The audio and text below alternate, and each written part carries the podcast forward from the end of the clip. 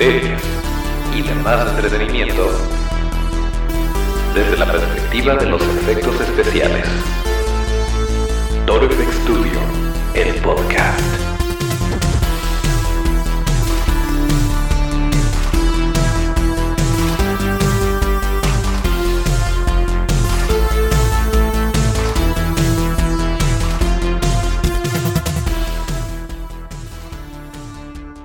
Pues una vez más estamos en otro martes de podcast. Bienvenidos a Torfex Studio, el podcast, el lugar donde hablamos de cine, series y demás entretenimiento desde la perspectiva de los efectos especiales de maquillaje. Acuérdense que nuestras redes son arroba Studio, esto es arroba D-I-O. Y así es como nos pueden seguir. Yo soy Toncho Ábalos y aquí mero. Arrancamos con el episodio número 88 correspondiente al martes 14 de enero de 2020. Y tenemos varias cosas de que platicar, nada más que recuerden, recuerden que se pueden suscribir en Spotify, en Apple Podcasts, en algún otro eh, podcatcher, en alguna otra fuente, aplicación o lo que sea que utilicen ustedes para escuchar podcast. Además, de nuestro canal de YouTube, en donde por lo pronto estamos subiendo todos los episodios, todos los videos de lo que están escuchando en este momento eh, a nuestro bonito canal. Y pues de repente hay por ahí material adicional que puede servir para expresar lo que estamos diciendo por acá. Pero bueno, dicho lo anterior, vamos a pedirle al buen Otto que se aviente la cortinilla para que entremos de lleno con lo que tenemos que platicar para el día de hoy.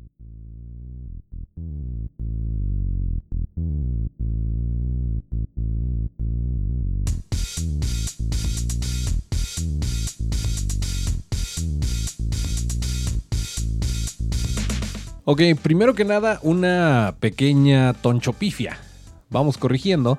En el episodio anterior estaba hablando de este personaje que está muy interesante porque es un traje completo de, eh, de foam latex y aparte de tener elementos animatrónicos dentro de los ojos, eh, las orejitas y todo esto, eh, y ser un maquillaje. el personaje es un, dije que era como un sátiro, como un fauno. se llama Torque y es un eh, selvático o silvestre, es un Sylvan en la serie de The Witcher que todavía no estamos al corriente con el brujerías, pero eh, pues una vez que lo hayamos visto, seguramente lo estaremos platicando por acá. Eh, por lo pronto sí vale la pena, sí échenle un ojo. De repente tiene, sí tiene CGI que no vale tanto la pena, que no está como que al nivel de lo que nos tienen acostumbrados otras producciones, pero se le pasa se le pasa, vamos dejando que em, evolucione y vamos a ver hasta dónde nos lleva esta bonita serie. Pero el día de hoy estamos de manteles largos. Queremos hablar de algo que nos emociona mucho. Un tráiler que no sabíamos que necesitábamos, pero que ya salió. Que ya está aquí.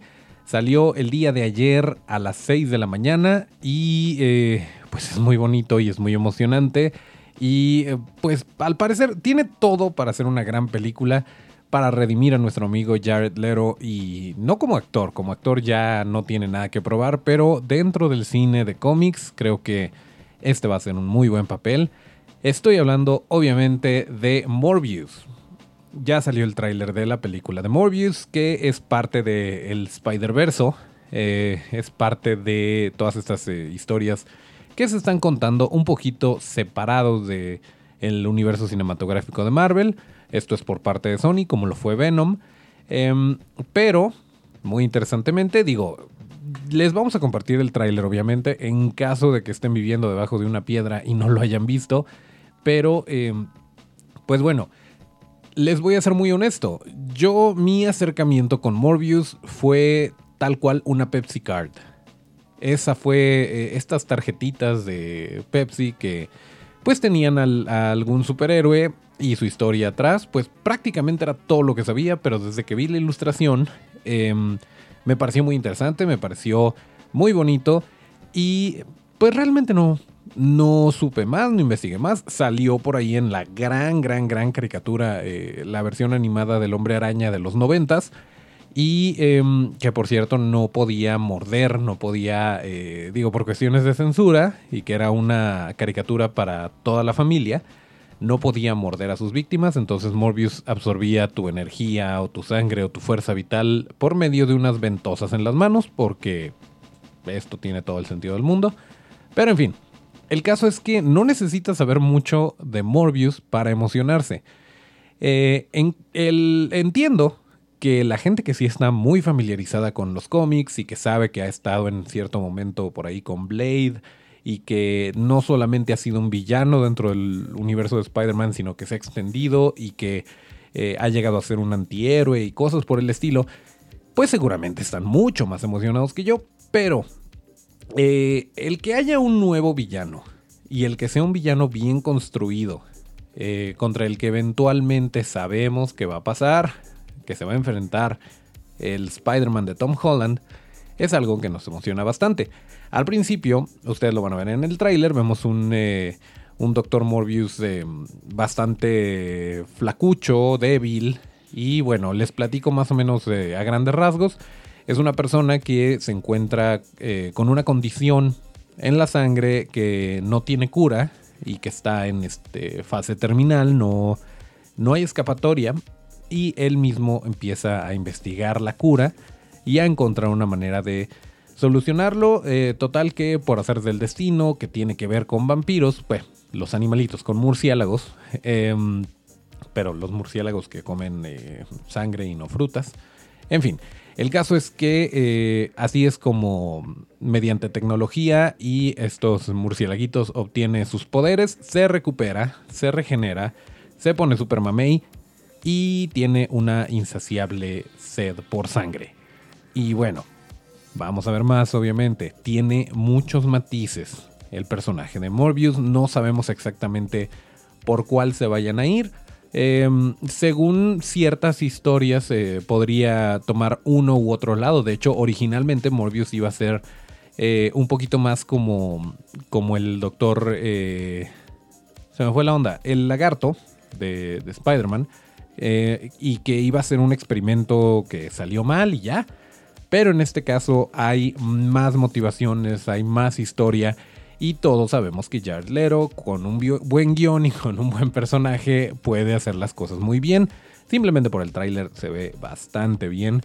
Y les voy a dar el spoiler. Si no han visto, si no han visto el tráiler de Morbius, vayan. Eh, pueden pausar este video, le dan clic abajo si es que lo están viendo en, en YouTube. Si están en Spotify, pausen el audio Busquen por ahí en la descripción del episodio, tenemos la liga al eh, tráiler.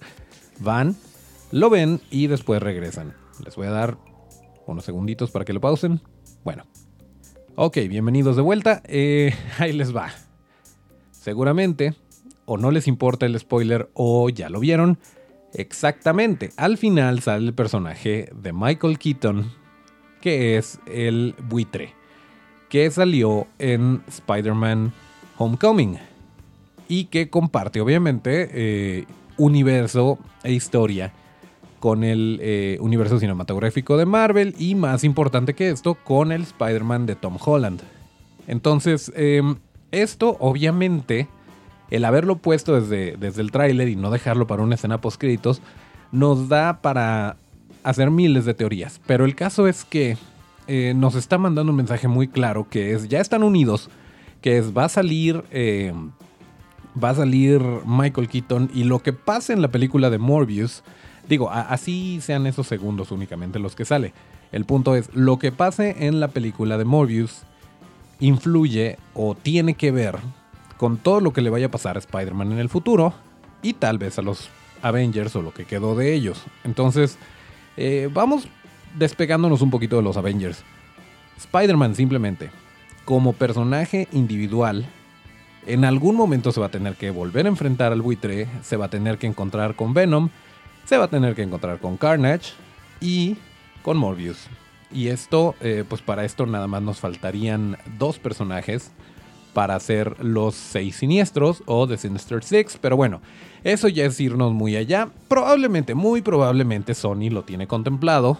Em, ya vieron la fórmula de Marvel de estar construyendo eh, a raíz de, pequeñas películas, más bien de películas separadas, estar construyendo algo mucho más grande, pero esto no es necesario. Simplemente el hecho de que se estén yendo por otro lado y que la película de Morbius realmente se ve mucho más em, centrada, un poquito más oscura, pero sin rayar en lo en la copia o como el error que tuvo en algún momento DC de todo quererlo hacer como Christopher Nolan y que hay personajes que se dan para el humor y hay personajes que no y puedes mezclar un poquito ambos y no pasa nada, pero bueno, el caso es que sí, nos emociona bastante que esto vaya a suceder, de hecho por ahí seguramente se van a encontrar huevos de Pascua en el video, no estamos analizando el tráiler como tal, pero por ahí en una pared se ve eh, Spider-Man grafiteado, eh, dice eh, la palabra asesino em, sobre la imagen de Spider-Man. Y bueno, pues al parecer cierto sector de la población no está contenta con el trabajo del amigable vecino. pero bueno, ya veremos. Al final, final, final, bueno, antes de esta escenita con Michael Keaton, se ve eh, se ve Morbius ya en su transformación en el vampiro viviente y está muy bonito. Sí tiene elementos digitales, eh, sí se ve medio maquilladito, pero es un maquillaje. Son efectos especiales de maquillaje y eso nos emociona mucho y nos divierte. Y pues vamos a tener que esperar porque de repente no sabemos quién trabajó eh, en, ciertas películas hasta que sale y que ya dicen, ah, sí, mira, fulanito hizo los animatronics, los efectos especiales de maquillaje, etc. Em, pero bueno, acá les vamos a estar diciendo quién, cómo y por qué hizo este maquillaje de Morbius. Y bueno, pues estén pendientes porque se ve muy prometedor. Es un minutito, me parece, lo que nos aventaron. Y es suficiente para eh, levantar las expectativas. Si así está el tráiler, espero que la película cumpla eh, y que sea igual o más buena. Pero bueno, eh, por lo pronto pues ahí está lo que les queríamos decir. Y eh, pues también salió una, un rumor. Hay un rumor por ahí. digo rumor porque no... vaya, no se ha anunciado tal cual, están en pláticas, o sea, sí está sucediendo, pero ya ven lo que nos pasó con New Mutants. No estamos seguros de cuándo o cómo vaya a suceder. Así que pues vamos a tener que esperar. Por cierto, antes, hablando de rumores y antes de pasar a esta, a esta siguiente parte, no se dejen llevar. Em, que no jueguen con sus sentimientos porque por este lado ya pasó y fue muy triste. Hay por ahí un póster y de hecho hay portales que están poniendo. Así se, verá, se vería el póster de Spider, no, de Venom 2 con Spider-Man en él. Y no, o sea, no está mintiendo el título, pero la manera en la que está escrita es bastante engañoso. Y sí, realmente, pues te ponen toda una nota eh, donde están hablando de todo menos de eso. Sino que, bueno, va a haber una película de Venom 2, sí. Alguien hizo un póster, sí, pero si alguien es un fan que se imaginó cómo se vería eh, si es que en Venom 2 fuera a aparecer el hombre araña y cómo, cómo se vería el póster. Y entonces es un fan art, tal cual. Pero bueno, si no te metes a la nota y nada más ves el encabezado, eh, puedes estar compartiendo información que no es cierta y eh, tus amiguitos se van a poner muy tristes, como yo. Pero bueno, el caso es no se dejen llevar. Por lo pronto no sabemos qué va a suceder en Venom 2. Va a salir Carnage muy probablemente pero hasta no tener un tráiler o hasta no tener una nota oficial, pues no nos queda más que cruzar los dedos porque todo salga bien, porque a Venom no le fue tan bien, pero creo que también es otro personaje y creo que Tom Hardy también puede dar mucho, pero bueno, ya veremos. Antes de pasar a esta, a esta parte, a este, eh, bueno, e, este rumor o esta, este plan, vamos a llamarlo plan, de lo que va a suceder eh, les voy a... Em, que de hecho, bueno, vamos a usar ese plan para hablarles de otra película. Pero bueno, antes de llegar ahí le voy a pedir al buen Otto que le suba un poquito a la música y regresamos con esta otra sección.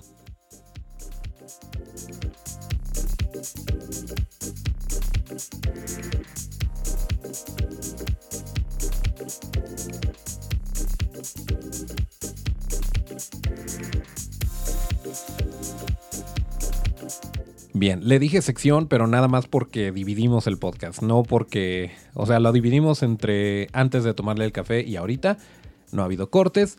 Em, Y no, ya les había dicho que no necesariamente va a haber secciones, estamos nada más hablando de lo que hay en el momento y de lo que valga la pena acotar alrededor de los efectos especiales de maquillaje y de todas estas cosas bonitas que hacemos y que nos gusta ver. Em, pero bueno, ¿se acuerdan ustedes del argentino?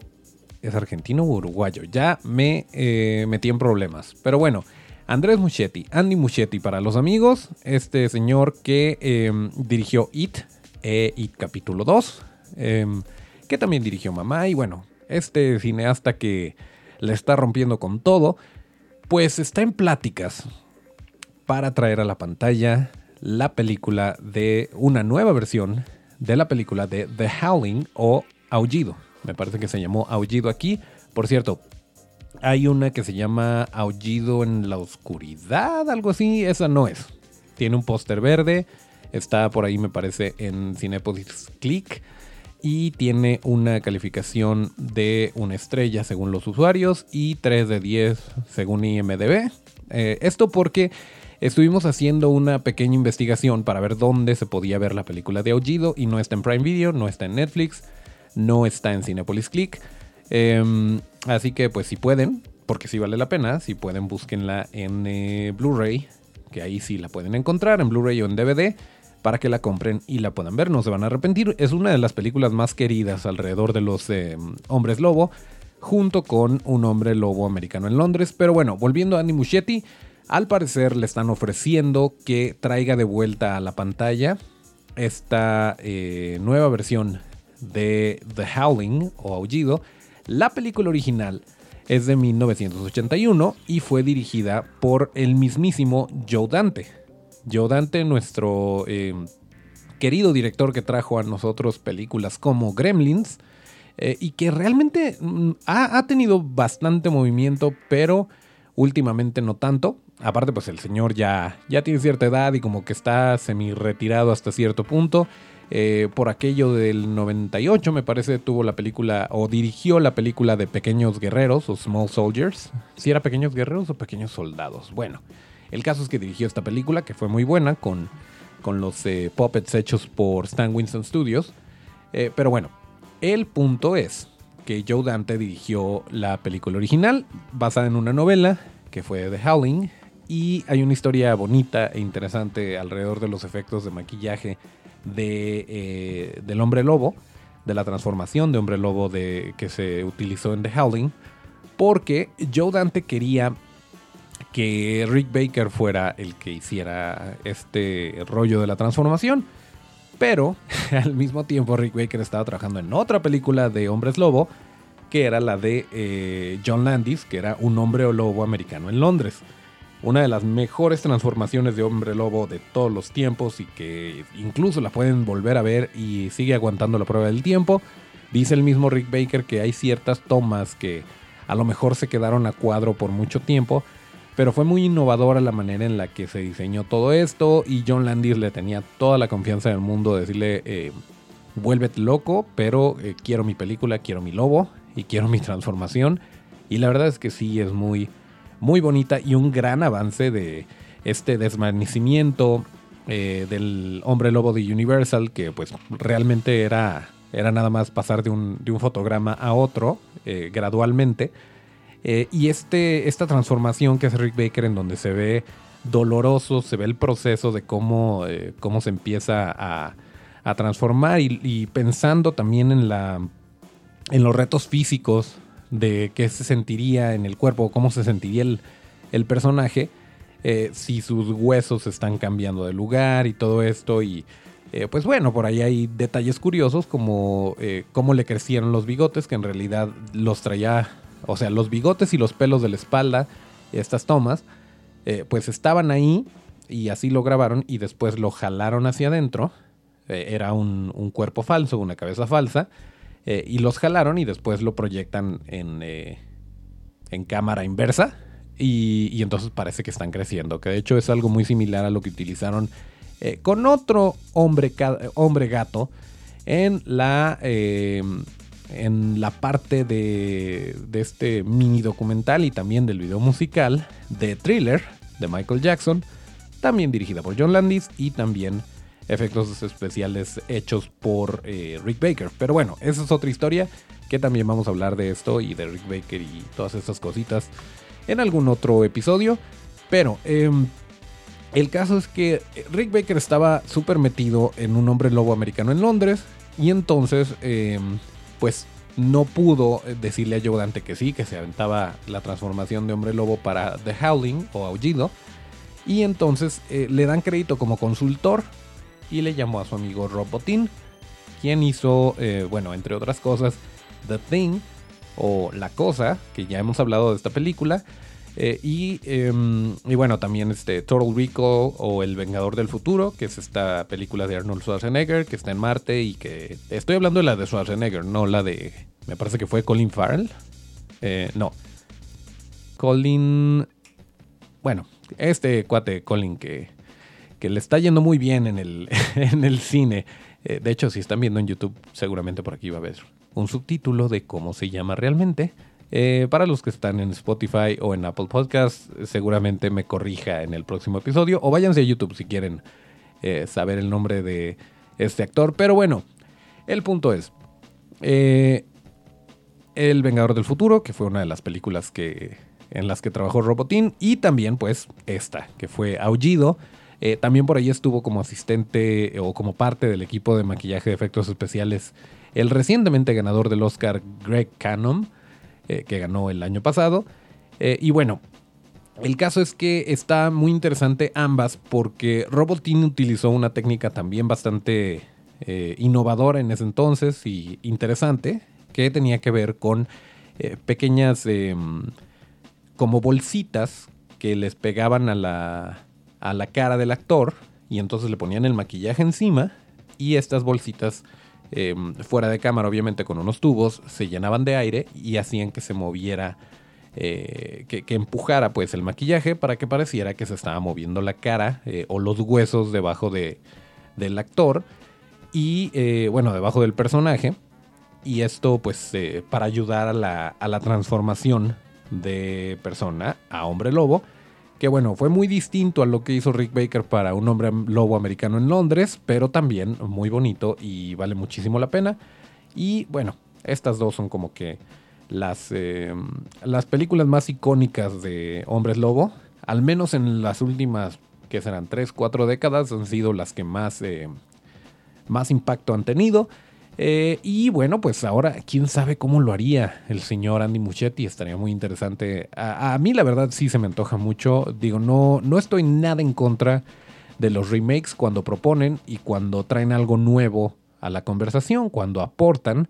Y creo que eh, sí sería un muy buen director para trabajar en esto, aunque habrá que ver también eh, el presupuesto, el, las condiciones bajo, lo que, bajo las cuales lo dejen trabajar o lo dejen expresar su visión, habrá que ver también el guion y todo esto. Por eso les digo que no es tanto un rumor, pero sí es algo que todavía necesita aterrizar muchísimo para que sea una realidad.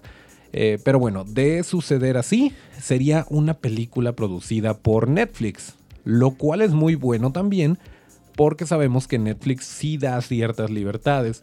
Eh, al menos hay menos cabezas a quien responderles y eh, pues va un poquito más pura la visión del director eh, mediante esta, esta plataforma porque pues ya, ya saben que eh, la filosofía o la manera en que trabaja un estudio, pues muchas veces hay muchas personas a quien responderles, muchas personas metiéndole dinero, y por esto pues termina siendo una mezcla de varias cabezas en vez de una visión unificada. Pero bueno, el caso es que en cuanto sepamos más de The Howling, por Andy Muschietti o por algún otro director.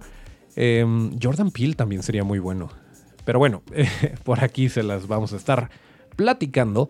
Y hay algo más, eh, hablando de Netflix, algo más que eh, queremos pues hasta cierto punto sí recomendar.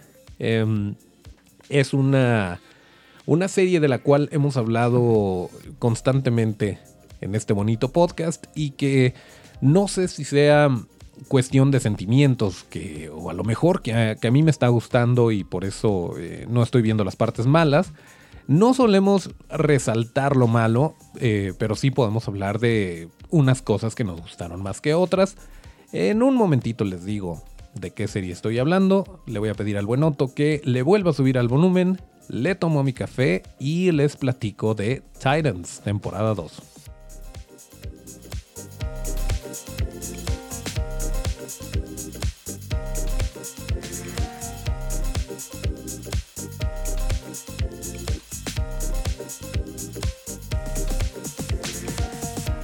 Bien, si nos están escuchando desde algún, algún lugar donde haya acceso a la plataforma de DC Universe o desde alguna isla tortuga, seguramente ya vieron la temporada 2 de Titans.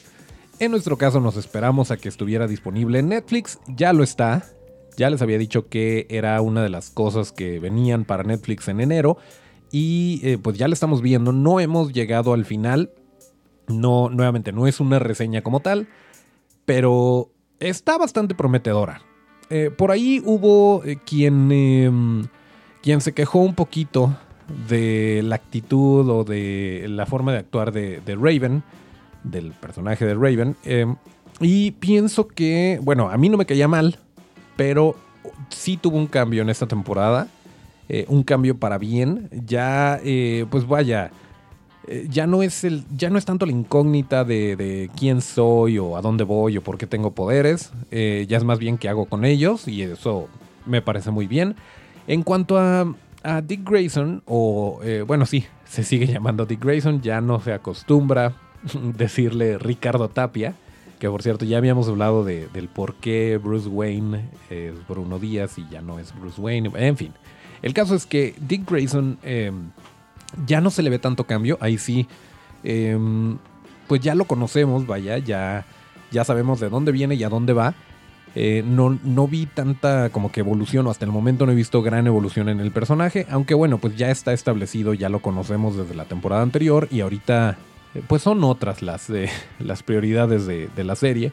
Em, una de las novedades es que tenemos a el señor Ian Glenn, que lo conocimos como Jorah Mormont en, la serie de. Esta serie de la cual, eh, pues a lo mejor han escuchado hablar, eh, Game of Thrones o Juego de Tronos, ¿sí le suena? Bueno, él está eh, interpretando a un, a un Bruce Wayne, pues ya más madurón. No se ha. no les voy a decir spoilers, pero, pero es Bruce Wayne versión adulto mayor y lo hace bien. Vaya, creo que sí, sí es una buena adición a la serie. Eh, yo pienso que es un muy buen actor, entonces donde lo pongan lo va a hacer bien.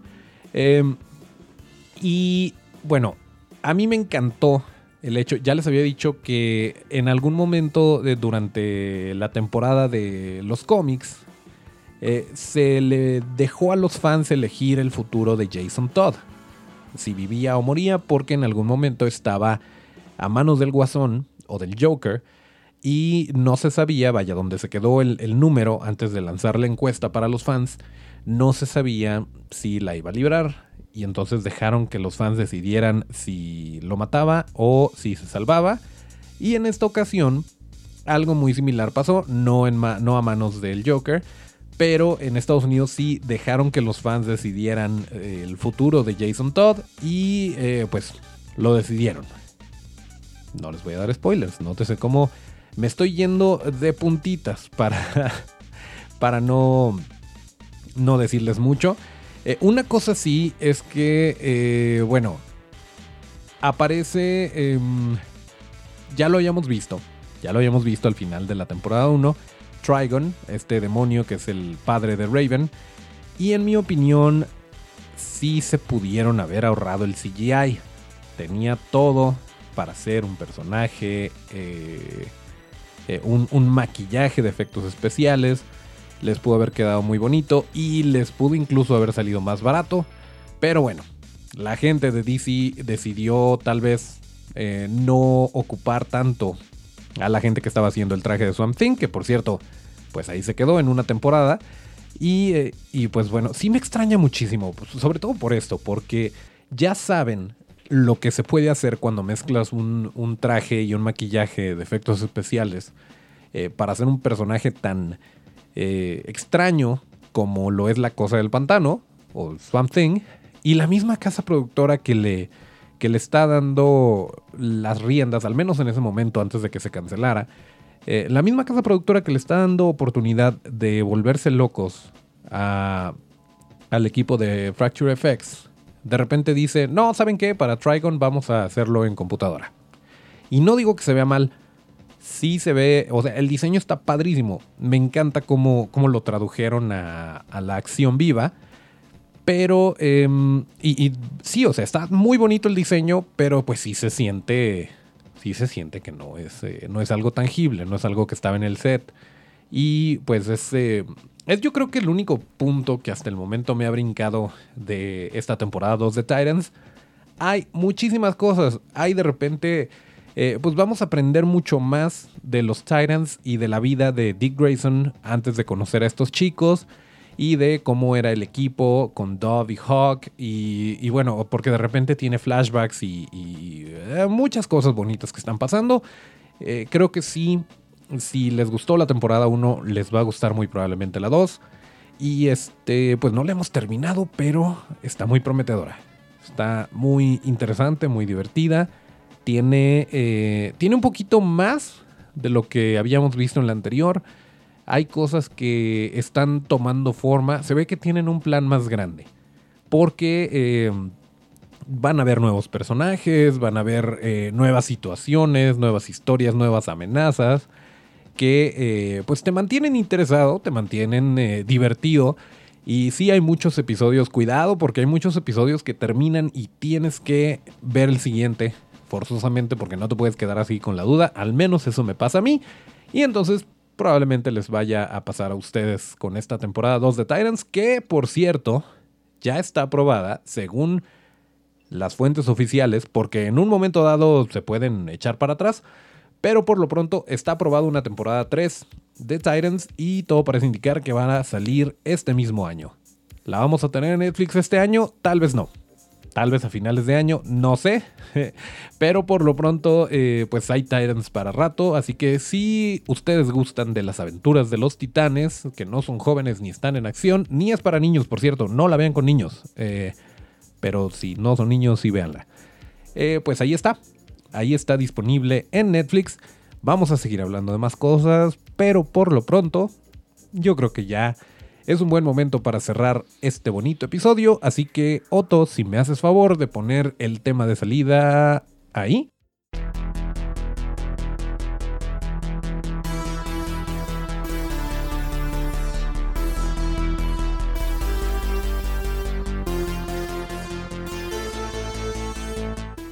Ok, aquí terminamos el episodio número 88 de Torofex Studio, el podcast. Y acuérdense, a correspondiente al martes 14 de enero de 2020. Acuérdense que para seguir la conversación hay que seguirnos en las redes que son arroba torofxstudio, eso es arroba torofx, S-T-U-D-I-O. Y yo soy Toncho Ábalos, mis redes son arroba Toncho con T. Gracias al buen Otto en los controles, nos escuchamos el próximo viernes de podcast y... Hasta el próximo llamado.